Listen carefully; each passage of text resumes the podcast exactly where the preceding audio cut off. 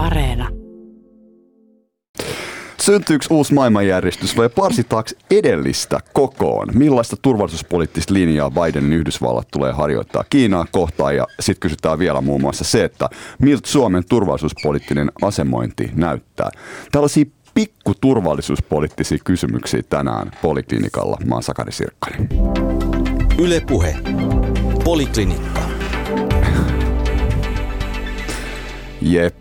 Tervetuloa Poliklinikalle yliopistotutkija Hanna Ojanen Tampereen yliopistosta. Moikka. Kiitos. Hei.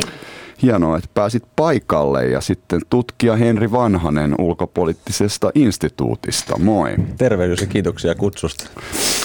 Yes. Eli tässä on totta, kun Biden valittu jenkkipressaksi, niin on nyt sitten kovat odotukset ja tota, sille, että mitä tulee tapahtumaan, millaisen asentoon maailma asettuu. Siellä on Joe Biden, sitten on Xi Jinping, Putin Euroopassa, Merkel vielä vähän aikaa ja sitten Macron Ranskassa.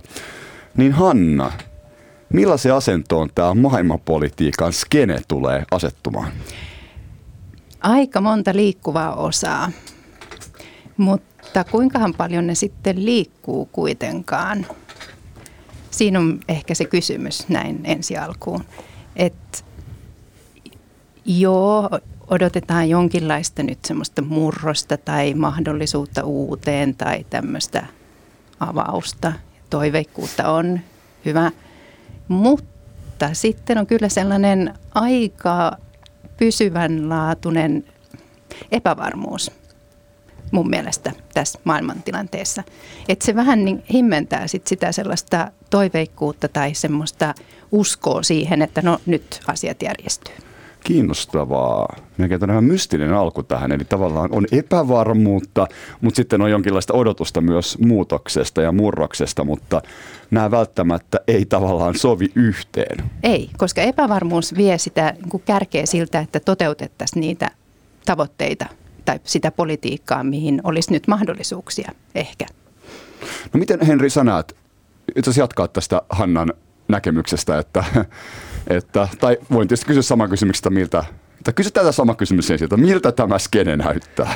No tietysti maailmanjärjestyshän ei ole semmoinen staattinen asia, mikä on sovittu jossain ja sitten sen mukaan toimitaan, vaan se pitkälti kytkeytyy siihen, että kenellä on ikään kuin resursseja, valtaa ja intressejä toimia tietyillä aloilla. Mm-hmm. Ja tässä määrinhän meillä on kuitenkin, jos tuijotellaan vaikka erilaisia voimankäytön, vallankäytön muotoja, sotilaallista voimaa, taloudellista voimaa, pehmeätä vallankäyttöä, kulttuurista vallankäyttöä, niin tässä meillä on aika, aika vakiintuneet toimet itse asiassa tuolla maailmanpolitiikan niin sanotusti kärkisijoilla.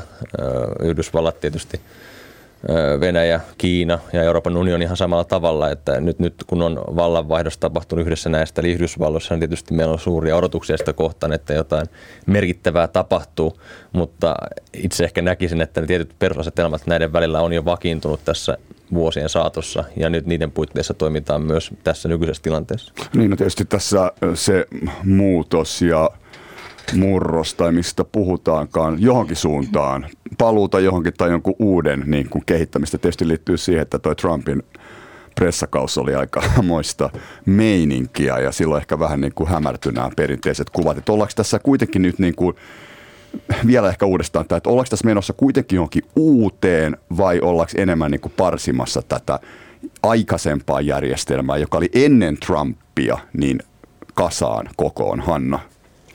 Äh, varmaankin sekä että. Et tässä Trumpin aikana ehti tapahtua yllättävän paljon. Niin. Mä edelleen ajattelen sitä epävarmuutta, mikä lisääntyi. Ei ainoastaan Trumpin takia, myös niin kuin ilmasto, ilmastonmuutoksen takia, koronan takia, yleinen epävarmuus kaikesta.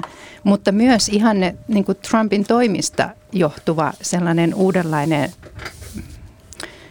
asioiden mureneminen, jos nyt ajatellaan ihan tätä, että miten onko tässä järjestelmässä jotain sääntöjä, onko muita toimijoita kuin nämä suurvallat, onko järjestöjä vielä olemassa jossakin. niin. Sitten yhtäkkiä tulee sellainen, sellainen tuntu, että hetkinen, että ei tätä voikaan ottaa annettuna, että nythän tästä vaan kun on menty ulos sisään, unohdettu säännöt ihan noin vaan. Ja sitä ehkä yritetään, siitä yritetään ehkä päästä takaisinpäin. Että no niin, että onhan meillä vielä täällä näitä sääntöjä, on meillä täällä joku järjestys, mutta et kuinka pitkälle tämä sitten kantaa, koska samalla kuitenkin sitä järjestystä, mikä meillä oli neljä vuotta sitten, sanotaan näin, niin sitä olisi kuitenkin pitänyt parantaa. Eihän se nyt ollut maailma toimivin. On uusia ongelmia, sitä pitäisi viedä eteenpäin. Sitä pitää aktiivisesti kehittää. Ei riitä vaan, että on niin joku järjestys ja kaikki on sitä mieltä, että no tämä on nyt tämä järjestys. Okei, uudet ongelmat mainittu. Miten sä Henri näet uudet ongelmat? Mitkä ne on? No mä ehkä katsoisin sitä nimenomaan tämmöisen geoekonomisen linssin läpi. Eli, eli puhutaan nimenomaan tästä taloudellisen vaikutusvallan kasvamisesta ja esimerkiksi ne toimijat, mitkä tässä on hyvin olennaisesti esillä, on tietysti Yhdysvallat ja Kiina. Joo. Ja tässä on tietysti katsottu sitä sitten, miten Yhdysvaltojen ja Kiinan välinen suhde on kehittynyt, kun Kiinan talouskasvu on ollut voimakasta ja se on sitä kautta pystynyt ajamaan itse asiassa kansainvälisen politiikan ytimeen, niin silloin Yhdysvalloissa on sitten syntynyt vastareaktio, että se huomio on kääntynyt sinne Aasian suuntaan ja on haluttu sitten parata sitä Kiinan kasvavaa vaikutusvaltaa. Ja tässä suhteessa se ehkä, meillä on, meillä on edelleen tätä sotilaallista vallankäyttöä, sotilaallisiin voimankäyttöön liittyviä ongelmia hyvin vahvasti, mutta se rinnalle nousee ihan yhtä voimakkaasti nämä taloudelliset kysymykset. Ja nyt odotellaankin sitten sitä, että minkälaisen linjan esimerkiksi Biden ottaa Kiinan suhteen, että aivan ajatellaan, että Obaman alkuvuosinahan Kiinaa katsottiin varovaisesti tämmöisenä kumppanina. Ja kun taas sitten Trumpin kaudella omaksuttiin jo hyvin voimakkaasti tämä näkemys Kiinasta strategisena kilpailijana. Ja sen mä näkisin, että se tulee jatkumaan myös Bidenin kaudella. Hän on alusta lähtien ilmoittanut aikomansa pitää painetta Pekingiä kohtaan. On viitattu uikuurien kohtelun Xinjiangissa, missä mitä Biden on, kuten Trumpinkin hallinto kutsuu, kansanmurhaksi. Mm-hmm. Sitten on Taivanin kysymys, mikä hiertää edelleen Yhdysvaltojen ja Kiinan, Kiinan välisiä suhteita. Ja tietysti teknologiakysymykset, 5G. Tässä on paljon – asioita, mitkä viittaa siihen, että tämä geoekonomia tulee olemaan se hyvin tärkeä ohjaava tekijä tässä kansainvälisessä politiikassa jatkossa. Aivan, näyttelee niin kuin iso rooli. Tässä sekoittuu tämä sotilaallinen ja taloudellinen ja kaikki, mitä niiden alle kätkeytyykään. Tämä on, tämä on iso, iso kuvio. Miten sä Hanna näet, onko tämä nyt, no varmaan on siis, että vai onko? tämä siis nimenomaan tämä USA-Kiina-suhde, onko se se päämäärittäjä nyt, jos katsotaan vaikka Bidenin alkanutta nelivuotiskautta, joka sitten niin freimaa tätä maailmanpolitiikan näyttämöä ennen kaikkea? Se on varmaan kyllä tällaisista yksittäisistä suhteista se kaikkein tärkein tällä hetkellä. Siihen täytyy muiden sitten tavallaan ottaa kantaa. EUn, Euroopan maiden täytyy jotenkin itse ryhmittäytyä sitten sen suhteen. Venäjä, joka yrittää sitten jotenkin olla tässä kartalla mukana – niin joutuu myöskin katsomaan, miten tässä käy, miten se itse sitten voisi asemoitua. Vähän niin kuin Henri tuossa äsken sanoi, niin näillä eri toimijoilla on perinteisesti ollut aika lailla erilaiset sellaiset niin kuin vallankäyttötavat tai niiden asema on perustunut vähän erilaisiin resursseihin. Ja jotkut yrittää vielä niillä vanhoilla resursseillaan tässä pärjätä, mutta ehkä pärjää huonommin. Niin tässä on niin kuin kysymys myös siitä, että, että kuka on ikään kuin aallonharjalla ja kuka pystyy oikeasti vaikuttamaan muihin. Ja sitten tosiaan Yhdysvallat ja Kiina tässä nyt sitten tavallaan myös pelaa keskenään sitä, että miten tämä nyt asettuu, tämä suhde. Mm-hmm. En tiedä, kuinka nopeasti tästä nyt oikeastaan nähdään mitään merkkejä, että mihin se on menossa. Niin tässä oli viime viikolla siis Münchenin turvallisuuskonferenssi, joka järjestettiin tällä kertaa ihan tietysti korona, koronan takia niin videoteitse ja sitten tosiaan tota, EUn ulkoministerit on tällä viikolla koolla ollut ja tota, nyt on EUn huippari huomenna ja siellä tiettävästi niin kuin nimenomaan tämä niin kuin transatlanttinen suhde nousee esille myös. Tämä niin kuin USA-Kiina ja Eurooppahan on tässä mukana tässä pelissä, niin kuin Hanna totesi ja myös Venäjä ja puhuttiin näistä, niin kuin, että mitkä nämä pelisäännöt ja millä niin kuin tavalla tässä mennään eteenpäin. Niin tota, miten sä Henri uskot, että minkä tyyppiseksi tämä Bidenin politiikka suuntautuu Kiinaan nähden ja nimenomaan jos pidät mukana, että miltä se näyttää Euroopan näkökulmasta, koska tämä oli vähän vaikea tämä viime kausi Trumpin kanssa? No siis lähtökohtaisestihan Bidenin hallinnon agendalla on, luottamuksen palauttaminen ja rakentaminen uudelleen mm-hmm. Trumpin myrskyisien vuosien jälkeen. Tämä näkyy jo Münchenissä Bidenin puheessa, missä hän painotti ensinnäkin hyvin vahvasti sitä, että Yhdysvallat, America is back viestiä sitä, että Yhdysvallat on sitoutunut NATOon. Mutta sitten taas toisaalta hän myös aika vahvasti puhuu tästä demokratiat ja autokratiat välisestä vastakkainasettelusta puheessa se, jonka itse ainakin tulkitsen olevan piikki ennen kaikkea Kiinan suuntaan, eli Yhdysvallat kokoaa tällaista liittoumaa, mihin sen Kiinaa vastaan, missä nimenomaan Euroopan rooli on, nähdään hyvin keskeisenä. Tässä on hyvä muistaa siis nimenomaan tämä, kun nyt puhutaan paljon Yhdysvalloista ja Kiinoista, no niiden välinen suhde on hyvin merkittävä, se on selvä asia. Mm-hmm. Mutta ei mun mielestä pidä myöskään väheksyä Euroopan unionin roolia. Jos ajatellaan, että Euroopan unionin jäsenmäinen talous on BKT yhtä suuri kuin Kiinan BKT, tai sitten toisinpäin Kiinan ja Yhdysvaltain, äh, Yhdysvaltain ja Euroopan unionin äh, totta no, niin BKT ja taloudet muodostaa yhteensä kolmasosan muistaakseni maailmantaloudesta. maailmantaloudesta. Niin, mm, niin tämä kuvastaa sitä, että se on hyvin merkittävä toimija myös molemmille näille. Eli, eli, eli Euroopalla on ikään kuin ollut tämmöinen – tasa, tasapaino oleva rooli tässä välistoistaiseksi ei ole halunnut selvästi asettua Kiinaa vastaan ihan yksiselitteisesti, kuten esimerkiksi Macron puhui tässä hiljattain, miten Euroopan, se olisi jotenkin counterproductive asettua mm-hmm. pelkästään Kiinaa vastaan, mutta sitten taas ollaan huomattu, että esimerkiksi oli tämä investointisopimus EUn ja Kiinan välillä, mitä pyrittiin parsimaan tässä vuoden loppuun mennessä Niinpä. valmiiksi, Kyllä. niin sitten jo tässä vaiheessa juuri ennen kuin Bidenin hallinto astui virkaansa, niin Jake Sullivan viestitti sitten Twitterissä, miten Euroopan pitäisi pyrkiä koordinoimaan nämä asiat Yhdysvaltain kanssa, eli tämä ei ole mitenkään yksinkertainen asetelma tämä tasapaino. Joo, siinä tuli tämä kauppa, sehän, sehän se diili saatiin aikaan, mutta, tota, mutta et nyt tietysti, ennen kuin mennään tuohon vielä syvemmin, kysyn Hanna sulta, että onko tässä, ollaanko tässä menossa nyt kuitenkin entistä enemmän tämmöiseen niin kuin Yhdysvallat ja Kiina vetoseen kahteen maailmaan, tulee tämmöinen niin kuin kahden maailman polarisaatiokehitys, ja sitten jos on, niin niin millainen se niin on, mitkä, mitkä maat on näissä tota noin, niin kummassakin tota, tiimissä mukana? Oo, en kyllä haluaisi uskoa, että siihen ollaan menossa. Siis, Sä haluaisit moninkeskeistä tämmöistä uh, juu, maailmaa. Ja, mm-hmm. ja nimenomaan jos olisi tällainen Yhdysvallat-Kiina maailma, niin sehän juuri tarkoittaa sitä, että ollaan menossa semmoiseen niin demokratiat, autoritaariset tai diktatoriset maat – jako. Mistä Biden tosi... just kuitenkin puhui tässä Niin, kyllä, mutta, mutta jos, se olisi, jos se olisi todellisuutta, niin se olisi kyllä todella kaamea tilanne. Uh, mutta, Miksi se olisi kaamea tilanne? Koska silloin ollaan, ollaan aika semmoisessa liikkumattomassa tilanteessa, missä rajoitettaisiin tavallaan nähtäisiin maailma yhden linssin kautta, joka sinänsä on aivan mielettömän tärkeä, niin kuin demokratia on tärkeä linssi. Mutta ää, liikkumavara vähenisi siinä, että pystytäänkö mitään asiaa saamaan eteenpäin. Et sitä niin kuin demokratian tilannetta ei voi kohentaa sillä, että lisätään tällaista jyrkkää kahtiajakoa. Vastakkainasettelua. Niin. Mm. niin sen takia mun mielestä huono. Mutta, mutta tämä Euroopan tilanne tässä on tosi mielenkiintoinen ja nythän myös EU linjasi jo vuosia sitten, että Kiina on systeeminen kilpailija, mikä on mun mielestä tosi mielenkiintoisella tavalla sanottu.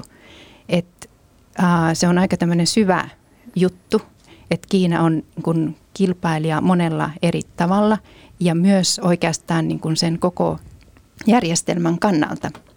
Että siellä on tällaista niin kuin systeemiä muuttava ö, voima periaatteessa. Ja, ja, mm-hmm. ja tota, tämä on lähtökohta, mutta sitten se, mikä tässä monimutkaistaa tilannetta, monimutkaistaa sitä, että miten EU esimerkiksi yleensä saa aikaan jonkun yhteisen näkemyksen suhteessa Kiinaan tai Yhdysvaltoihin, niin siinä pitää aina muistaa se, että nämä kaikki kolme suurvaltaa Euroopan ympärillä oikeastaan toimii usein niin, että ne haluaa – estää sitä EUn yhteisen kannan muodostumista ja ne toimii EUta hajottavasti. Nyt tästä Bidenin puheesta näin vaan sellaisen yhden ihan pikkusen yksityiskohdan, mikä oli aika jännä. Hän, hän puhui myönteisesti EUsta, mutta hän sitten sanoi jotain sellaista, että yhteistyö meidän EU-kumppaneidemme kanssa, eikä esimerkiksi meidän kumppanimme EUn kanssa. Aivan, että sieltä että otetaan sieltä, jotkun joo, cherry picking. Äh, siis suurvallat toimii näin, ne mieluummin toimii Aha. yksittäisten jäsenvaltioiden kanssa, ja, koska silloin niiden asema on parempi. Ja sillä lailla ne hidastaa sitä yhteisen kannan muodostumista. Hei, tosi kiinnostavaa. Hanna Ojanen Tampereen yliopistosta ja Henri Vanhanen ulkopuolisesta instituutista. Kuuntelet siis Poliklinikkaa ja me tässä yritetään vähän arpoa, että mihin suuntaan tämä koko maailma on menossa. Ylepuhe. Poliklinikka. Joo, siis niin. Otan niin enemmän sitä Eurooppa-näkökulmaa nyt, mitä tuossa on jo mainostanut ehkä aluksi, niin tota, niin, niin kuin toisaalta sitten Venäjä pyrkii hajottamaan Eurooppaa ja sitten on tämä Euroopan näkökulmasta Kiina on tämmöinen systeeminen toimija ja nähtävästi Yhdysvallatkin sitten jollain tavalla sitten jollain, jossain määrin ainakin tietyissä asioissa pyrkii niin kuin valitsemaan niitä kumppaneitaan Euroopasta. Niin tota, ähm, nythän niin kuin siis Natolla joka nyt on kuitenkin Euroopan puolustuksen selkäranka, niin silloin edessä on isoja ratkaisuja ainakin siitä näkökulmasta, jos ja kun Biden haluaa sitä Kiinapolitiikkaa johonkin suuntaan viedä, niin Eurooppa on tässä suhteessa nyt sitten tietysti jonkinlaisessa niin kuin positiossa ja uudelleenharkinnan paikassa ja nyt tiedetään se, että ehkä kaikki ranska, e, e, varsinkin niin se tuli jo sieltä, ranskalaiset tota, noin, niin eivät ole varsinkaan niin kauhean innostuneita tästä, tästä tämmöistä käskyttämispolitiikasta. Ja Macron ajaa tämmöistä niin strategista autonomiaa enemmän sitten tämmöistä Euroopan yhteistä puolustuskuviota. Niin tsekataan tätä kuviota nyt tästä turvallisuuspoliittisesta näkökulmasta. Niin miten sä Henri näet sen, että, että tota, mikä se Euroopan liikkumatila ja meidän tavallaan se tulevaisuus, nyt lähitulevaisuus, miten se näyttää? No Münchenin siitä Bidenin puheesta ja ylipäätään siitä niiden puheiden sisällöstä voi vielä nostaa tietysti esille sen, ne painotuserot Yhdysvaltain ja eurooppalaisten välillä, että kun Yhdysvallat puhuu Kiinan haastamisen ja patoamisen tärkeydestä, niin sitten taas toisella puolella Macron ja Merkel puhuvat Venäjästä ja Sahelin alueen kaltaista asioista, että ikään kuin ei tapahtunut semmoista kohtaamista näiden keskeisten asioiden osalta. Mm-hmm. Ja tästä tietysti päästään sitten siihen olennaiseen kysymykseen, että vielä ei tiedetä, mikä on esimerkiksi Bidenin hallinnon suhde tähän Euroopan strategiseen autonomiaan, että onko se myötämielisempi vai, vai suhtautuuko se yhtä skeptisesti, kun Yhdysvallat on perinteisesti suhtautunut tähän strategiseen autonomiaan Euroopan puolustukseen ja turvallisuuden kehittämiseen. No, Macronhan puhuu tuolla Münchenissä sitä, että, että tämä, nämä eivät sulle toisensa pois, eli ikään kuin tulivat vastaan. Mutta sulkevatko ne toisensa pois? No siis onhan se, selvä, on, onhan se selvää, että, että kun jos Eurooppa kehittää toimijuutta, niin ikään kuin yhteistä kantaa, niin silloin Yhdysvaltain kyky vaikuttaa Eurooppaan myös heikkenee. Ja se on ihan ilmiselvää. Mutta sitten taas toisaalta Yhdysvallat tarvitsee ja toteuttaakseen tehokasta Venäjä- tai Kiinapolitiikkaa, jota se omien strategisen mukaan aikoo tehdä, kun se näkee nämä strategisina kilpo- kilpailijoina, niin silloin se tarvitsee myös Eurooppaa tukeakseen ja edistääkseen esimerkiksi nyt puhuttiin Natosta. Yhdysvallat on puhunut siitä, että se haluaisi saada Naton tiiviimmin mukaan tähän, Kiinan tähän Naton strategiseen kompassiin. Jep niin sieltä tulee olemaan mielenkiintoista, koska eurooppalaiset lähtökohtaisesti ei varmaan ole kovin innostuneita laajentamaan NATOa, NATOn toimintaa Aasiaan. Se, se, se tuntuu vaikealta kysymykseltä heille. No, tämä on tosi kiinnostavaa, koska jos, jos tämmöinen paine nyt on saada niin kuin eurooppalaiset NATO-kumppanit mukaan tähän Kiinapolitiikkaan, niin se tarkoittaa myös ehkä sitä, että sitten tullaan mukaan myös tähän niin kuin kauppapolitiikkaan, koska näiden erottaminen toisistaan voi olla aika vaikeaa nykypäivänä, vai onko näin, Hanna?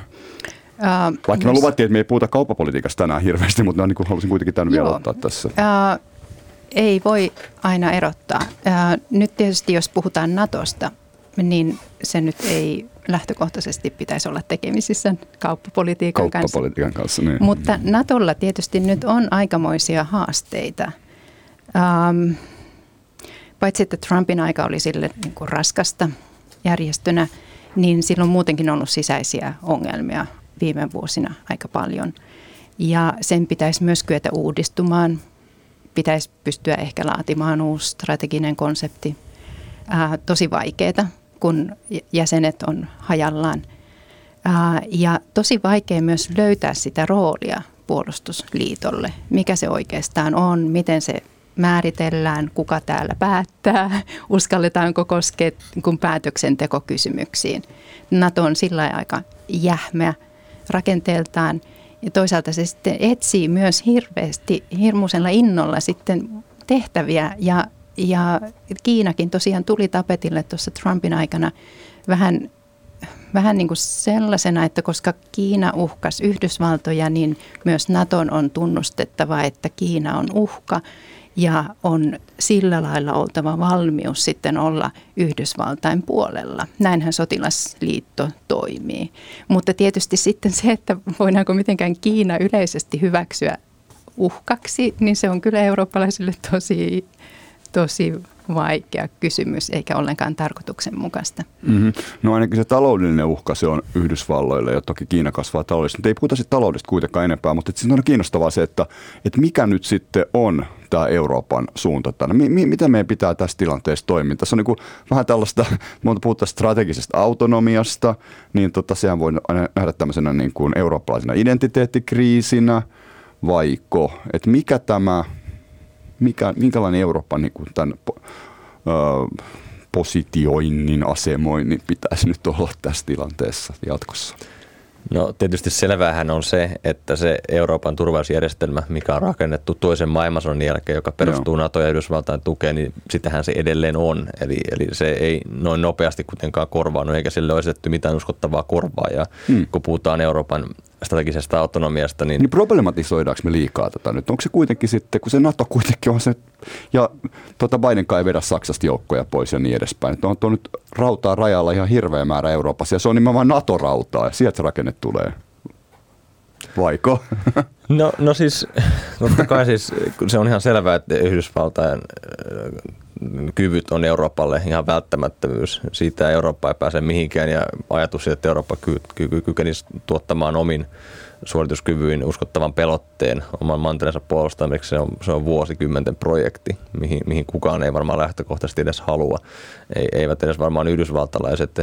Tässä on ehkä kyse sitten tästä taakanjaosta, mikä on Euroopalle se, se isoin kysymys, että varmasti NATO pysyy elinvoimaisena, jos sillä on, niin kuin Hanna sanoi, on tehtä, selkeä tehtävä – jäsenmaiden puolustus Euroopan turvallisuus, mutta jos se siitä laajenee, niin tietysti silloin se Naton konseptikin laajenee ja se on sitten taas eurooppalaiselle se hankala kysymys, mutta kyllä mä sanoisin, että nyt ensisijaisesti kuitenkin tässä lähivuosina tullaan puhumaan näistä, tästä puolustuksen tasaisemmasta jakautumisesta taakanjaosta Euroopan ja Yhdysvaltain NATO, NATO-jäsenten välillä, että tämän on myös Bidenin uusi hallinto aika selvästi indikoinut, että, että nämä puolustusmenot ja niiden jakautuminen tulee olemaan jatkossakin aika tärkeä kysymys. Mutta tässähän on tietysti sitten se, että ilman muuta viime vuosina se alue, mikä EU:ssa on tosi paljon kehittynyt, on puolustus. Ja se on oikeastaan hämmästyttävää, jos kerran tilanne on ollut se, että on kuitenkin ollut NATO ja on tavallaan ollut tällainen järjestely Euroopan puolustusta varten, mutta joka tapauksessa EUn puolustus on alkanut kehittyä. Ja ja koska EU on varsin erilainen järjestö taas kuin NATO, niin se kehittyy eri lailla ja mm-hmm. vähän eri suuntaan ja siinä on erilaiset lainalaisuudet. Niitä ei voi oikein verrata. Mutta yhteistä on se, että pyritään parantamaan suorituskykyjä. Ajatellaan entistä enemmän nimenomaan puolustusta, maan puolustusta EU:ssa, joka kuitenkin silloin kun EU yleensä aloitti tällaisen yhteisen turvallisuuspolitiikan, niin silloinhan ajateltiin, että no EU on se, joka lähettää joukkoja kriisinhallintatehtäviin ulkomaille ja siinä on se sopiva rooli sitten. Mutta nyt ei enää oikein kriisinhallintaa hirveästi ajatella, vaan nimenomaan mietitään sitä, että miten saadaan vahvistettua Euroopan EU-maiden puolustusta, niiden puolustusteollisuutta, mm-hmm. niiden yhteistyötä – ja esimerkiksi tällainen asia kuin sotilaallinen liikkuvuus on nyt hyvin keskeinen sekä EU:ssa että Natossa. Ja se on hyvä esimerkki sekä siitä, että miten ajattelu on aivan radikaalisti muuttunut. Okay. Ajatellaan nyt sellaista tilannetta, että niin kuin mikä oli ennen, että eihän kukaan halunnut, että jonkun toisen maan sotilaita tulee omaan maahan. Nyt yritetään helpottaa ettei vaan jouduta juuttumaan rajalle, ettei vaan ole mitään, ettei meidän tankeilla päästä ajamaan teidän, teitä pitkin. helpotetaan sitä, että sotilaat ja, ja kalusto pääsee liikkumaan. Plus tässä näkee myös sen, että kuinka NATO taas tarvitsee EUta ja sitä kautta Yhdysvallat tarvitsee EUta, koska sotilaallinen liikkuvuus on, on on asia, jo, jossa tarvitaan lainsäädäntöä, jossa tarvitaan investointeja infrastruktuuriin. Sellaisessa ei Natolla ole mitään toimivaltaa. EUlla on. EU pystyy jäsenmaidensa kautta Aivan. ratkaisemaan tällaisia kysymyksiä. Et mitä syvemmälle mennään puolustusintegraatiossa, niin sitä vahvempi asema on EUlla. Sitä heikommaksi jää NATO. NATO jää sellaiseksi kuoreksi, jonka sisällä EU ottaa huomattavasti vahvemman position. Ah, kiinnostava näkemys. Ja mm-hmm. mä näen, että ne, ne sulautuu jossain vaiheessa yhdeksi, jolloin kysymys on siitä, että Yhdysvalloilla on puolustussopimus tällaisen EU-NATO-järjestön kanssa. Eikä enää niin, että Yhdysvalloilla on Naton kautta sopimus 29 muun valtion kanssa. Okei. Ja jos Yhdysvallat tähän su- suostuu, se ei ole Yhdysvalloille yhtään hyvä diili, niin sanotusti. Mutta uh, voi mutta, johtaa siihen, että on pakko se niin, diili hyväksyä. Voisi olla. Tämä on tosi kiinnostavaa, mutta että mitä tämä tarkoittaa nyt sitten vaikka Suomelle ja Ruotsille, jotka ei, tai mitä se tarkoittaisi Suomelle ja Ruotsille, jotka tietenkään nyt ei ole Naton jäseniä. Molemmilla mailla on NATO-optio, ja Ruotsissa siitä puhutaan aika paljon. No meilläkin sitten varmaan puhutaan taas, kun puolustuspoliittinen selonteko tulee tuossa huhtikuussa todennäköisesti eduskuntaan, mutta et siis, et, et tota, jos on tämmöinen Hannen, Hannan visioima EU-NATO, niin kuin joka tekee diilin, vähän kuin pakottaa tai vähän vastahakoisesti jenkit kirjoittaa sen paperin oman nimensä, niin tota, minkälaista painetta siinä tulee sitten sellaisille maille, EU:ssa, jotka eivät kuulu NATOon. Kaikki eivät kuitenkaan kuulu. No, jos ajatellaan vaikka tätä Euroopan pysyvän rakenteellisen yhteistyön kehitystä, eli tämä EU nimenomaan puolustusyhteistyön, miten se on lähtenyt kehittymään, niin Suomihan oli hyvin voimakas tukija tälle hankkeelle – sitten kun sitä lähdettiin ajamaan eteenpäin. Suomi on myös puhunut tästä EUn turvalausekkeesta 4.7, joka velvoittaisi jäsenmaita sitten antamaan erilaista apua kriisiolosuhteissa. niin näyttää sitten, että Suomi on ainakin aktiivisesti tavoitellut myös tällaista vahvemmin puolustus- ja turvallisuuspolitiikassa toimivaa Euroopan unionia, niin tässä mielessä olisi hankala nähdä, miksi Suomi ei kannattaisi sitten tällaista kehityslinjaa jatkossakin. Mutta menisikö tuommoisessa järjestelyssä Hanna Suomi ja Ruotsi sitten jollain tavalla takaovesta, siitä kuuluisesta takaovesta NATOon? Onkohan siellä se takaovi? No, mutta tuli vähän mieleen taas. Mä näin sen taas mielessä, kun sä kerroit tuon sun vision. Joo, siellä voi olla, mutta, mutta tähän voi olla kyllä niinkin tavallaan, että ne ovat siellä tavallaan EU-ssa sisällä. Ja sitten vaan yhtä, yhtenä päivänä huomaa, että siinä oven päällä on kyltti, missä lukee NATO pienellä myös, koska siitä on niin kuin sulautunut tämmöinen, no tämä on nyt vähän tällainen visio, mutta, mutta se Naton merkitys muuttuu ja se on tässä mun mielestä sellainen asia, mikä pitää ottaa huomioon, että kysymys ei ole vain siitä, että liittyykö Suomi ja Ruotsi tai milloin ne liittyy, Joo. vaan kysymys on paljon enemmän siitä, että mihin ne olisi liittymässä – Mm-hmm. Suomen integraatiohistoriassa on mun mielestä ollut semmoinen jännä piirre. Nyt en tiedä, voiko sitä soveltaa tähän ihan suoraan, mutta historiassa oli sellainen, että Suomi liittyi järjestöihin siinä vaiheessa, kun niillä ei enää ollut hirveästi merkitystä. No, tämä oli ehkä vähän pahasti sanottu, mutta siinä vaiheessa, kun ne ei enää olleet poliittisesti kiistanalaisia. Niin esimerkiksi Euroopan neuvosto ihan viime hetkellä, kun kaikki muut oli jo niin kuin mukana, paitsi Albania, ää, hyvin varovaisesti. Että jos Suomi liittyisi NATOon, niin sitten ehkä siitä ei kauan kestäisi, kun NATO jotenkin lopetettaisiin tai se muuttuisi jotenkin tai, tai jotain. En tiedä. Tai se Tähän olisi nyt, jo muuttunut. Niin se olisi varmaan jo muuttunut mm. erilaiseksi. Et, mm. et meidän keskustelussa ehkä monesti unohtuu se, että NATO ei ole aina se sama tietty. Se muuttuu, sen täytyy muuttua, plus sen jäsenillä on ihan erilaiset näkemykset siitä, että mitä se oikeastaan mitä sen pitäisi tehdä. Kyllä.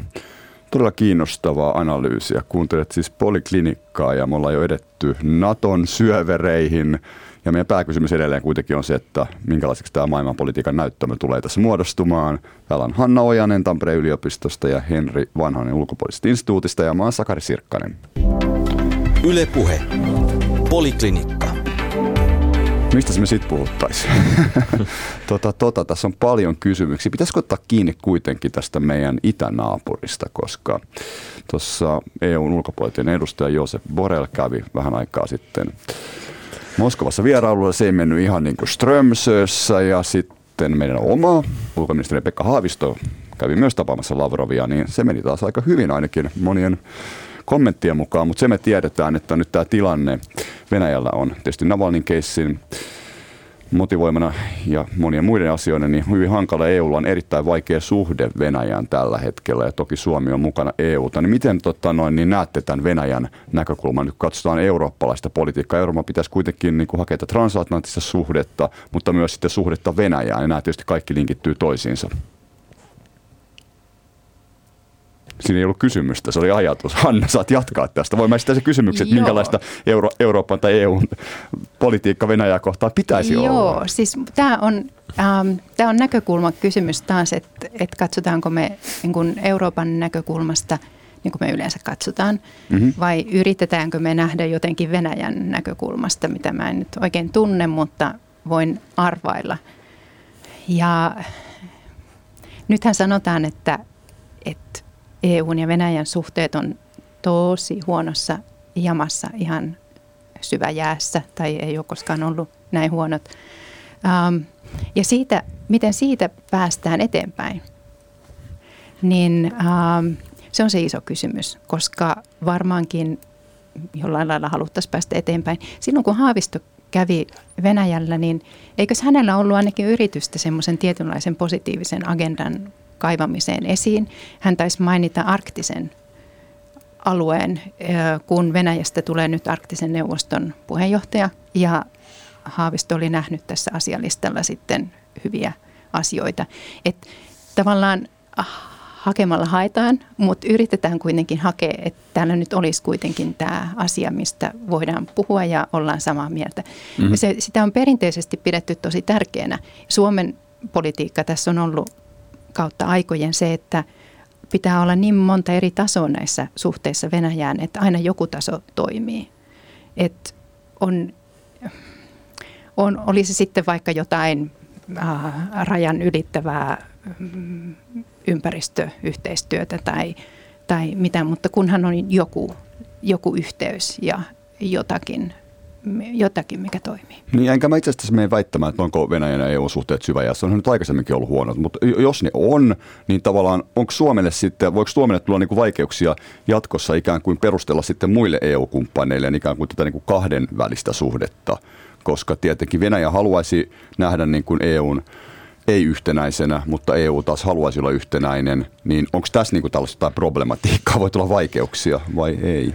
No mä en itse näe sikäli ihan suoria mm-hmm. vaikeuksia. Kuitenkin on selvää, että Suomella on pitkä raja Venäjän kanssa ja muutakin alueellista yhteistyötä, nimenomaan arktinen Barents ja ihan siis tämä lähialueen yhteistyö, joten se on vähän perusteltu, että Suomella on myös tietysti omat suhteensa Joo. Venäjään, mutta – kuten Haavisto sen sitten myös nosti aika vahvasti esille, niin kyllähän Suomi on EU-maa ja EU-maana Suomi tietysti noudattaa niitä linjauksia, mitä se on itse ollut tekemässä Venäjän suhteen. Puhutaan pakotepolitiikasta esimerkkinä.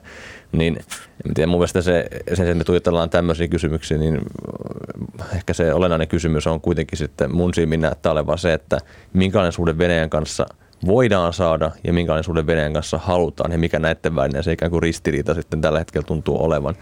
Eli, eli jotenkin se johtopäätös on se, että asiat ikään kuin on menossa selvästi vielä huonommaksi ennen kuin ne paranee. Mitä se käytännössä tarkoittaa, se on tietysti vaikea sanoa, mutta kun nyt tulee taas uusia pakotteita puolia toisi. Mm, henkilöpakotteita, joo. Kyllä. Mm. Niin, ja Venäjän oppositiopolitiikka näyttää muuttumaan jo vielä kovemmaksi, jos, se, jos sitä vielä kovemmaksi tästä voi muuttua. Navalnin ynnä muun jälkeen, niin, niin jotenkin näyttää siltä, että Euroopan unioni ja Venäjä ajatuu yhä, yhä kauemmas toisistansa. Vaikea nähdä sellaista arvojen konvergenssia, joka toisi ne samaan pyörän ääreen tässä lähitulevaisuudessa. Se, mutta mä näen tässä samalla toisaalta sen ongelman, että jos me sitten mennään semmoiseen tilanteeseen, kuten missä nyt ehkä ollaan, eli jossain määrin vapaaspudotuksessa Euroopan ja Venäjän välillä, että ikään kuin tehdään reaktiivisia toimia siihen, miten toinen tekee jossain, niin se ei ole mun mielestä vielä strategia eikä suhde puolia toisin. Se on vaan olotila, missä ikään kuin vaan sitten vellotaan, että, että eurooppalaiset ei ehkä ole kyllä kuitenkaan esittämään semmoista päämäärätiöistä strategista visiota siitä, minkälainen suhde Venäjän kanssa halutaan. Ja tästä taas tullaan siihen kysymykseen, että minkälainen suhde Venäjän kanssa voi ylipäätänsä olla mahdollista, että miten sen kanssa pitäisi ja pitäisi se voida tavoitella, niin se on, se on tietysti vähän ehkä semmoinen keskustelun aihe. Nythän Euroopan, Euro, Euroopan neuvosto on pohtimassa nimenomaan tätä strategista suhdetta Venäjään, ja mä odotan kovasti, mitä niin, maista avauksia sieltä sitten on tulossa tämän Venäjän suhteen. Niin, tämä on vaikea rasti, koska Euroopassa on niin monta maata, joilla on hieman erilaista näkökulmaa ja suhdetta Venäjään yllättävänkin paljon. Että onko tämä niinku, onko tämmöisen niinku yhtenäisen Venäjän niinku linjan strategian laatiminen EU-ssa mahdollista? Tämä on hyvä kysymys. Se ei ole ollut lähtökohtaisesti tavoitteenakaan, koska sitä on pidetty niin vaikeana. Ja EUn ulkopolitiikka on lähtenyt niistä kysymyksistä, mistä voidaan löytää yksimielisyys, ja niihin ei ole kuulunut suhteet suurvaltoihin. Ei lähdetty siitä, että tässä on meidän USA-suhde ja tässä on meidän Venäjä-suhde ja tässä on meidän Kiina-suhde. Niitä ei, ei Mutta nyt me ollaan vähän semmoisessa maailmassa. Nyt, nyt ollaan, Pitäisi aivan niinku totta. alkaa aivan miettimään totta. näitä asioita. Aivan totta. Ja, ja jos, jos tässä nähdään askeleita eteenpäin, ainakin yht, yhteisymmärrys siitä, että olisi hyvä, kun olisi tämmöinen strateginen lähestymistapa, niin ollaan jo matkalla mahdollisesti ihan uuteen – en usko oikein, että se strategia heti siitä muotoutuu tai sitä kohta nähdään, mutta se, että olisi toive, toiveena tällainen strateginen lähestymistapa Venäjää kohtaan, joka olisi jotenkin EUlle yhteinen, niin se on jo aika iso asia. Haluatko Henri tähän tuoda vielä näkökulma? Tämä on tosi kiinnostavaa, että, että, että jos näin on, että tässä maailmassa niin pitäisi EU luoda sekä Yhdysvallat että sitten Kiina, mutta myös niin Venäjän strategiaa no siis olemme totta kai täysin samaa mieltä mm-hmm. siitä, mitä, mitä Hanna esittää, että onhan se selvää, että, että kun tällaista ei ole, niin tarve kuitenkin sitten on selvästi myös kasvanut. Euroopassa ehkä hyvä esimerkki, jos mennään yksittäisiin valtioihin, niin esimerkiksi Saksan suhde Venäjään on hyvin keskeinen ja sillä on hyvin omalainen suhteensa verrattuna muuhun Eurooppaan. Ja tämä, tämä näkyy asiakysymysten kautta. Esimerkiksi Nord Stream 2 kaasuputki on hyvä esimerkki. Että se ei ole ollenkaan niin yksilitteistä. Mä muistan, mä olin joskus tämmöisessä konferenssissa, missä käsiteltiin pakotteiden vaikutusta tämmöisenä ö, politiikkakeinona. Ja siellä sitten tämmöinen saksalainen juristi, häneltä kysyttiin, että miksi sitten ei ole asetettu kovempia pakotteita Venäjää kohtaan esimerkiksi energiasektorilla, niin hän vastasi sitten siihen hyvin suoraan, että koska Saksa asetus Itä-Saksassa on hyvin nopeasti kylmä. Joo, joo. Ja se osoittaa sitä, että nämä ei ole lainkaan yksinkertaisia asioita, että, että pistetään vaan putki poikki ja pinoa ja sillä selkeä, että, että se, se, se toimii jossain ideaalimaailmassa se toimii näin, mutta sitten kun on käytännössä kun tässä päästään hyvin siihen ytimeen, että minkälainen on sitten tehokas vaikka pakotepolitiikka Venäjän suuntaan, niin se on semmoista, missä joudutaan itsekin ottamaan takkiin väkisinkin. Mm. Ja tällöin kyse on siitä, että kuinka sitoutuneet Jep. eurooppalaiset on tai valmiita sitoutumaan tämmöisiä asioihin, missä, missä ne itse myös joutuu maksamaan hintaa siitä. Niin, koska Euroopan energiariippuvuus Venäjästä on kuitenkin suhteellisen korkeata. On korkea ja vaihtelee. Hmm. Ja tässä tullaan sitten siihen, että mikä on se solidaarisuuden taso EU:ssa. Ja mitä strategisempaan suuntaan mennään ja huomataan, että no niin, nyt ollaan tekemässä jotain, mistä on seurauksia ja seuraukset on osittain kielteisiä ja ne kohdistuu eri lailla eri maihin. Niin silloin on oltava joku ajatus myös siitä, että mitä tehdään, miten kompensoidaan, miten autetaan niitä, joihin tämä sitten iskee. Jolloin ollaan taas takaisin vähän siinä taloudessa, myös niin. energiapolitiikassa mm-hmm. aika paljon. Että EUlla täytyy olla riittävän uskottava ja toimiva tapa auttaa. Jos nyt vaikka yksi maa kylmenee, kun sinne ei tulekaan enää kaasua, niin täytyy jotenkin saada muut EU-maat auttamaan – Tällä hetkellä ei välttämättä ole vielä sellaista infrastruktuuria, että energiaa pystyttäisiin siirtämään hirveästi Euroopassa, koska semmoista ei ole ennen tarvittu. Mutta et pohjimmiltaan pitää myös miettiä tätä, tavallaan tätä vastausta ja kykyä vastata, kykyä auttaa niitä, jotka joutuu vaikeuksiin, koska sitä kautta saadaan sitten uskoa siihen, että kyllä me voidaan siis edetä tällä, koska tulokset on loppujen lopuksi parempia. Joo, joo. Siis tämä on kiinnostavaa, kun tuossa on puhuttu tosiaan tästä EU-Natosta, nyt puhutaan tästä energiapoliittisesta riippuvuudesta Venäjästä, joka voisi johtaa tämmöiseen niin eurooppalaiseen integraatioon. Tämä kaikki kuulostaa siltä, että ollaan menossa entistä enemmän siihen liittovaltion rakenteeseen EU-ssa. Ja tässä nyt siis tulee tämä sotilallinen integraatio sekä siis myös tämä taloudellinen integraatio, niin johtaako tämä väistämättä siihen, että jotta tämä homma voi toimia, niin kuin tässä maailmassa, missä me eletään, siis tässä maailmanjärjestyksessä, joka on muuttumassa, että EU pitää vaan kerta kaikkiaan vielä enemmän mennä syömälle siihen liittovaltion rakenteeseen, vai kuinka näette? No liittovaltio on yksi malli, yksi valtiorakennemalli. Esimerkiksi Saksa on liittovaltio. Ja tässä ei välttämättä ole kysymys siitä, Ää, mutta tässä on kysymys siitä, että tiettyjä uusia politiikan aloja pitää yhdistää. Energiapolitiikka on yksi. Ää, nyt kun on tämä korona-aika, mistä ei ole vielä puhuttukaan, niin osoittaa myös, että terveyspolitiikka on esimerkiksi sellainen ala, ennen puhuttiin kansanterveydestä, mutta se nyt alkaa olla aika mennyttä aikaa, että olisi se nimenomaan, nimenomaan mutta siitä juuri näkee, ei ole enää kansanterveyttä, on mikä? Mm-hmm on maanosa, globaali terveys. Että EUn täytyy no. näitä asioita hoitaa. Ja, se, ja oikeastaan myös jäsenmaat odottavat, että se hoitaisi. Äh, niin nämä odotukset vie sitä kyllä eteenpäin johonkin suuntaan. Mm-hmm. Okei, kuuntelet Poliklinikkaa Hanna Ojanen ja Henri Vanhanen studiossa ja mä oon Sakari Sirkkanen. Yle Puhe. Poliklinikka. Jotenkin jos kiva ottaa kiinni vielä, meillä on 15 minsaa suunnilleen aikaa, niin kuitenkin puhun vähän Suomen ja Ruotsin puolustusyhteistyöstä vielä.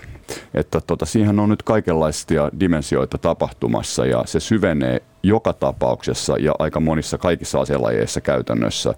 Mutta tota, itse asiassa me tuossa katsottiin ennen tänne studioon tulla sellaista artikkelia tai uutista viime syksyltä, jossa todettiin, että Suom- ää, Ruotsin ää, valtiopäivät oli tehnyt syyskuussa sellaisen päätöksen, jossa tai laki itse asiassa, jossa siis niin kuin, joka sisälsi tämmöisiä niin kuin erilaisia avunannon keinoja, sotilaisia avunannon keinoja Suomelle, niin sitten se näytti sinänsä vähän erikoiselta, koska, tota, koska siinä laissa sanotaan, että, ruo, että tavallaan, tota, tai siinä on niin kuin viisi pykälää, ja, tota, ja ainoastaan yksi niistä koskee Ruotsin mahdollista sotilaallisen avunannon antamista Suomelle. Ja siinäkin sanotaan, että, että Ruotsi ei saisi olla itse sodassa ja että Suomen alueella ei olisi käynnissä aseellista konfliktia.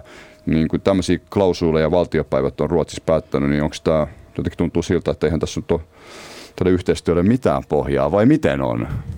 No tässä on kyllä nyt tärkeä lukea se laki kontekstissaan ja ymmärtää sen lain tarkoitus. Mm-hmm. Uh, jos sitä lukee näin, niin silloin kuulostaa siltä, että tässä rajoitetaan tavallaan sitä, että annetaanko apua nyt loppujen lopuksi ollenkaan.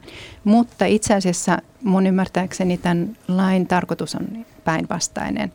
Okay. Se nopeuttaa avun antamista, koska juuri tämä laki koskee sitä, että milloin – Ruotsin hallitus voi itse päättää avun annosta kysymättä parlamentilta.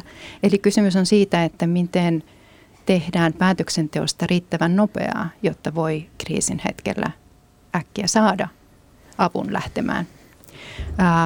Tähän on tosi tärkeä kysymys, koska pitää olla selkeä päätöksentekomenetelmä, pitää olla legitiimi päätöksenteko, johon kaikki asiaan kuuluvat voivat osallistua, mutta sen on samalla oltava nopea.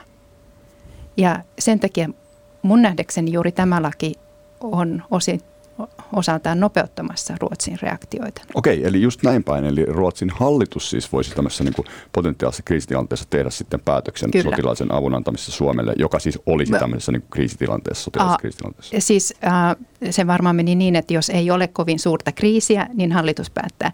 Jos on suuri kriisi, okay. niin silloin kyllä kuullaan parlamenttia, mutta niinhän on Suomessakin.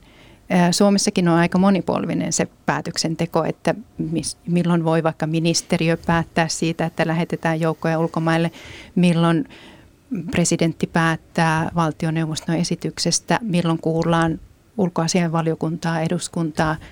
Siinä on erilaisia tasoja, koska tilanteet on erilaisia.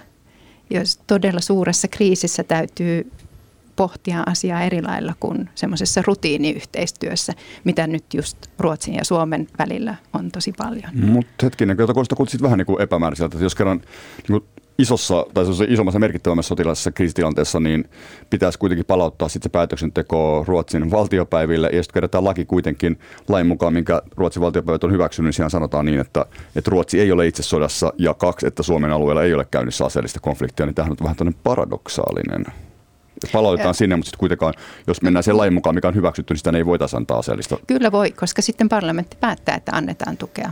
Mutta vastoin sitä, sitä kumminkin syksyn päätöstä jollain tavalla. Ei, vaan äh, mä, näkisin, että, mä näkisin tämän tosiaan näin, että, että jos nyt on kriisi päällä, äh, Suomen on hyökätty, niin silloin hallitus pyytää tavallaan parlamentilta valtuutuksen sitten tähän avun antamiseen. Just joo, okei. Okay. Ja silloin annetaan se, mutta sinne ehkä menee se puoli päivää enemmän tai päivä enemmän sitä päätöksen tekoa odotellessa. No hyvä, että tämä tuli selvennettyä nyt tässä, koska tämähän on vähän samantyyppinen järjestelmä, mikä sitten niin kuin Suomessakin tavallaan. Totta kai niin kuin hallitus tekisi linjauksia ja päätöksen, mutta se pitäisi hyväksyttää tietenkin eduskunnassa, tietysti hyvin nopeutetulla aikataululla, näin edespäin. Mutta mitä sä Henri näet tämän Suomi-Ruotsi puolustusyhteistyön näkymät? Kuinka olennaista se on suhteessa nyt siihen isompaan kuvaan, mistä me ollaan puhuttu NATOon ja sitten eurooppalaisen oman puolustuksen yhdentäminen, koska Ruotsihan ei ole hirveän kiinnostunut tästä eurooppalaisen puolustus, tai puolustusintegraation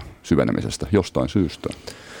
No tässä varmaan päästään sitten kysymykseen laajemmin tämän Itämeren alueen ja Pohjois-Euroopan turvallisuusdynamiikasta, missä tietysti Suomi ja Ruotsi erottuu. Rotilasliittoon NATOon kuulumattomina maina, millä on hyvin samantyyppinen geopoliittinen asema – ja tässä tietysti he, niin on luontaista ollut tehdä tätä yhteistyötä ja niin kuin itse mainitsit aluksi, niin se on aika voimakkaasti edennyt tässä vuodesta 2013 lähtien. On päästy semmoiseen tilanteeseen, että yhteistoimintakyky maiden asevoimien välillä on hyvin suuri.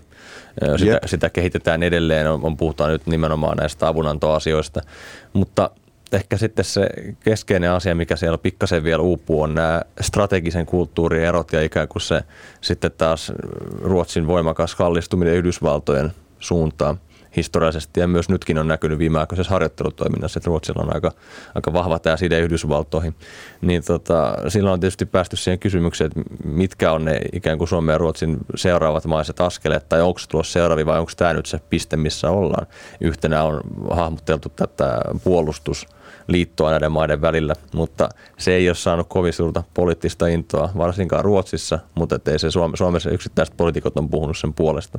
Mutta silti se jotenkin näyttää, että että, että mikäli tämmöinen tilanne olisi, että sitten näiden maiden välillä olisi puolustusvelvoitte, niin sehän ikään kuin tarkoittaa sitä, että ne olisi jossain määrin yhteinen ulkopolitiikka, siis turvallisuus- ja puolustuspolitiikka myös. Se on aika, aika iso askel. Se on iso askel. Se ei mm. ole ollenkaan semmoinen asia, mitä päätetään yhdessä yössä. Ja sitten tietysti voidaan myös esittää niitä kysymyksiä, että mikä on Ruotsin halukkuus automaattisesti sitoutua Suomen puolustamiseen ja kaikissa olosuhteissa. Että onko tärkeämpää kuitenkin sitten lopulta se, että on ne yhteistoimintakyvyt ja valmius toimia tarvittaessa yhdessä ilman, että sitä on erikseen määritelty, koska... Sitten nopeasti toimitaan, jos semmoinen Niin, että tulee ikään kuin mm. ei haluta luoda tämmöisiä niin kuin hirttosilmukoita, mitkä pakottaa toimimaan tietyllä tavalla, että se voi tietysti olla myös, myös niin kuin etukin jossain tilanteessa. Aivan. Ö, tota, itse asiassa tähän voi ottaa mukaan eilisen uutisen siitä, että se oli jo itse aikaisemmin, mutta eilen taas uutisoitiin se, että Yhdysvallat toi merkittäviä, tai on tuonut siis tuonne Norjaan, Keski-Norjaan, jossa näitä F-35-hävittäjiä, myös tämmöisiä niin ydinpommittajia. Se kertoo siitä, että tilanne tietysti on jännittynyt ei pelkästään Itämeren alueella, vaan myös tuolla pohjoisessa, arktisella alueella.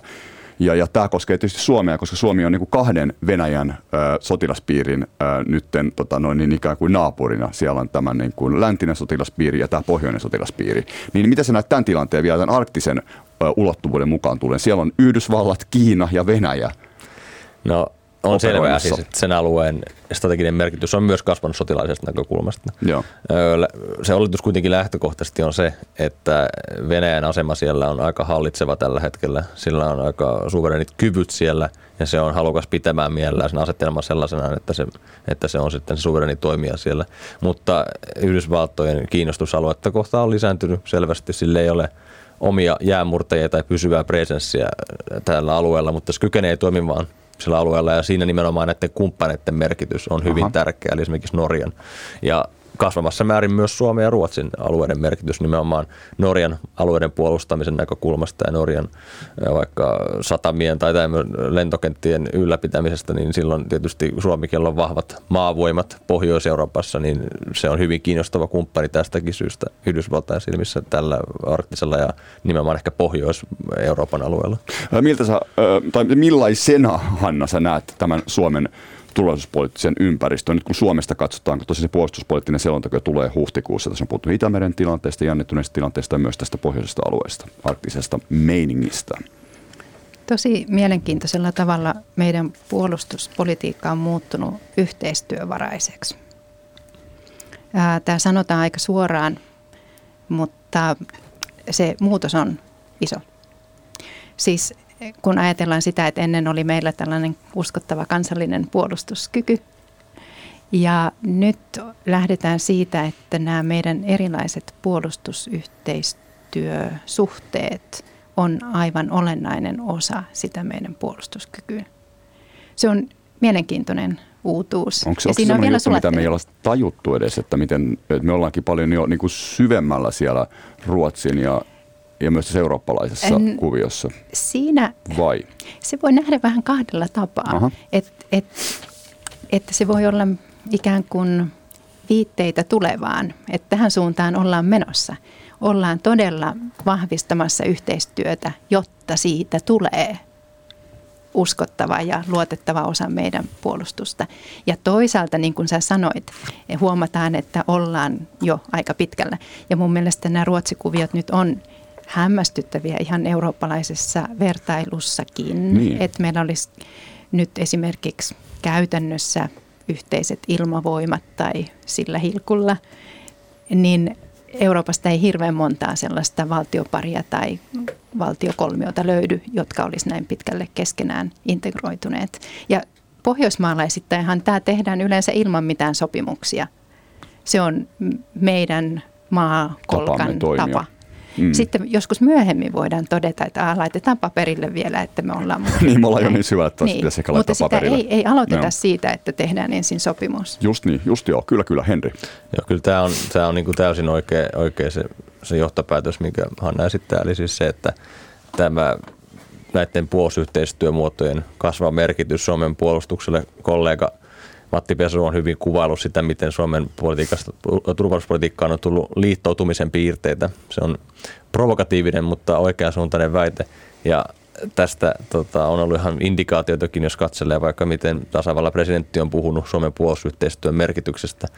On, on sanottu, että ne luo ensisijaisesti totta kai kansallisen pidäkkeen maiselle aggressorille, mutta sitten taas toisaalta ne tekee Suomesta hyvin houkuttelevan kumppanin jos tota, pahin tapahtuu sitten, eli ikään kuin Suomi pyrkii tekemään sitten tällaista yhteistyötä, mikä sitten tähtäisi siihen, että olosuhteessa sitä apua, kriisiolosuhteissa sitä apua voisi tulla. Siksi nyt harjoitellaan yhteensopivuutta ruotsalaisten kanssa, norjalaisten kanssa, amerikkalaisten kanssa, Naton kanssa.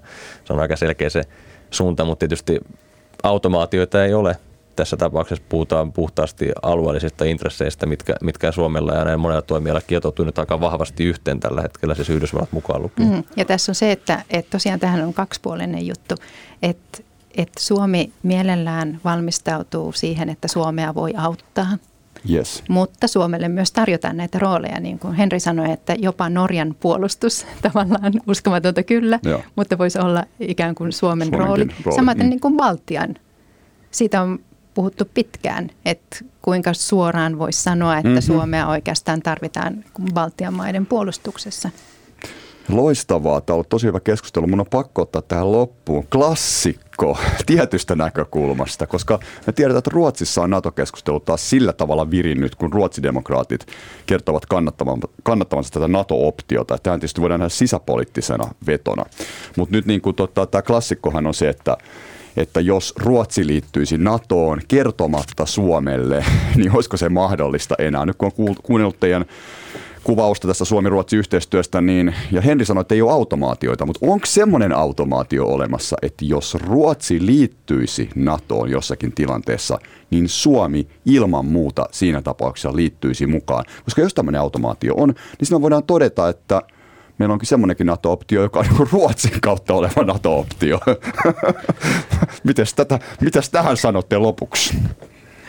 Toi on aika hauska. No eikö se nyt ollut hauska, mutta, mutta jos tämä, pitääkö tämä automaatio paikkansa? Jos se pitää paikkansa, niin sitten se on muutakin kuin hauskaa. Suomessa ei varmaan kyllä haluta tunnustaa, että meidän NATO-politiikka on niin. Ruotsissa päätettävää. mutta siis onhan se käytännössä niin, että Ruotsi edellä mennään. Hmm. Joo, semmoinen semmoisen vitsin olen myös kuullut, että Suomen NATO-jäsenyys on Ruotsin sosiaalidemokraattien päätettävä asia. Tämä on tietysti aika ilkeä tapa, ilkeä tapa kuvailla asiaa, mutta se ehkä viittaa siihen, että, että kyllä se nyt on ihan, siis mun henkilökohtainen näkemys on se, että jos Ruotsi liittyy NATOon, niin kyllähän Suomen kannattaa myös liittyä NATOon. En, en näe sitä oikein Suomen geostrategisen aseman kannalta edullisena, että syntyy sellainen tilanne, että Suomi on ainoa NATOn kuulumaton maa Pohjois-Euroopassa. Mun on hankala nähdä, että, että tota, se palvelisi Suomen etuja välttämättä lisää Suomen turvallisuutta ainakaan automaattisesti. Eli, eli kyllä aika vahvasti tämä Ruotsin merkitys on aika suoraviimainen mun mielestä Suomenkin suuntaan. Mutta ehkä me myös ajatellaan aika lailla dramaattisesti siitä NATO-jäsenyydestä. No, niinkö? Um, että se olisi Näin voi varmasti kuin, myös sanoa. Niin, että, että se olisi jotenkin semmoinen niin lopullinen ja täysin ihmeellinen mullistus. Autuaksi tekevä maailmassa. Päätös. Joo. Mutta siinä on mystiikkaa mm. tämän asian ympärillä. Että, että siis sanotaan, että mä näen sen jossain määrin niin, että meillä on Suomessa ehkä tämmöinen trauma syntynyt meidän omasta sotahistoriasta, ikään kuin tämmöinen yksin jäämisen pelko. Toisaalta ei uskota siihen, että muut tulee auttamaan – ja toisaalta ei myöskään haluta sitten liittoutua tällä tavalla ainakin Naton kautta. Tämä on ehkä pieni kärjistys, mutta tämmöisiä piirteitä tässä keskustelussa välillä on, että onko siellä joku tämmöinen yksin jäämisen pelko, että en, en osaa sanoa. Nämä on niitä klassikkoaineista. Kyllä, kyllä. Mutta klassikoihin on aina hyvä päättää erinomainen keskustelu. Hanna Ojanen ja Henri Vanhanen kiitti tästä. Lopetettiin tällaisiin mystisiin natosvääreihin. Kiitti paljon. Hyvät päivänjatkot. Moikka. Kiitos. Kiitos. Yle Puhe. Poliklinikka.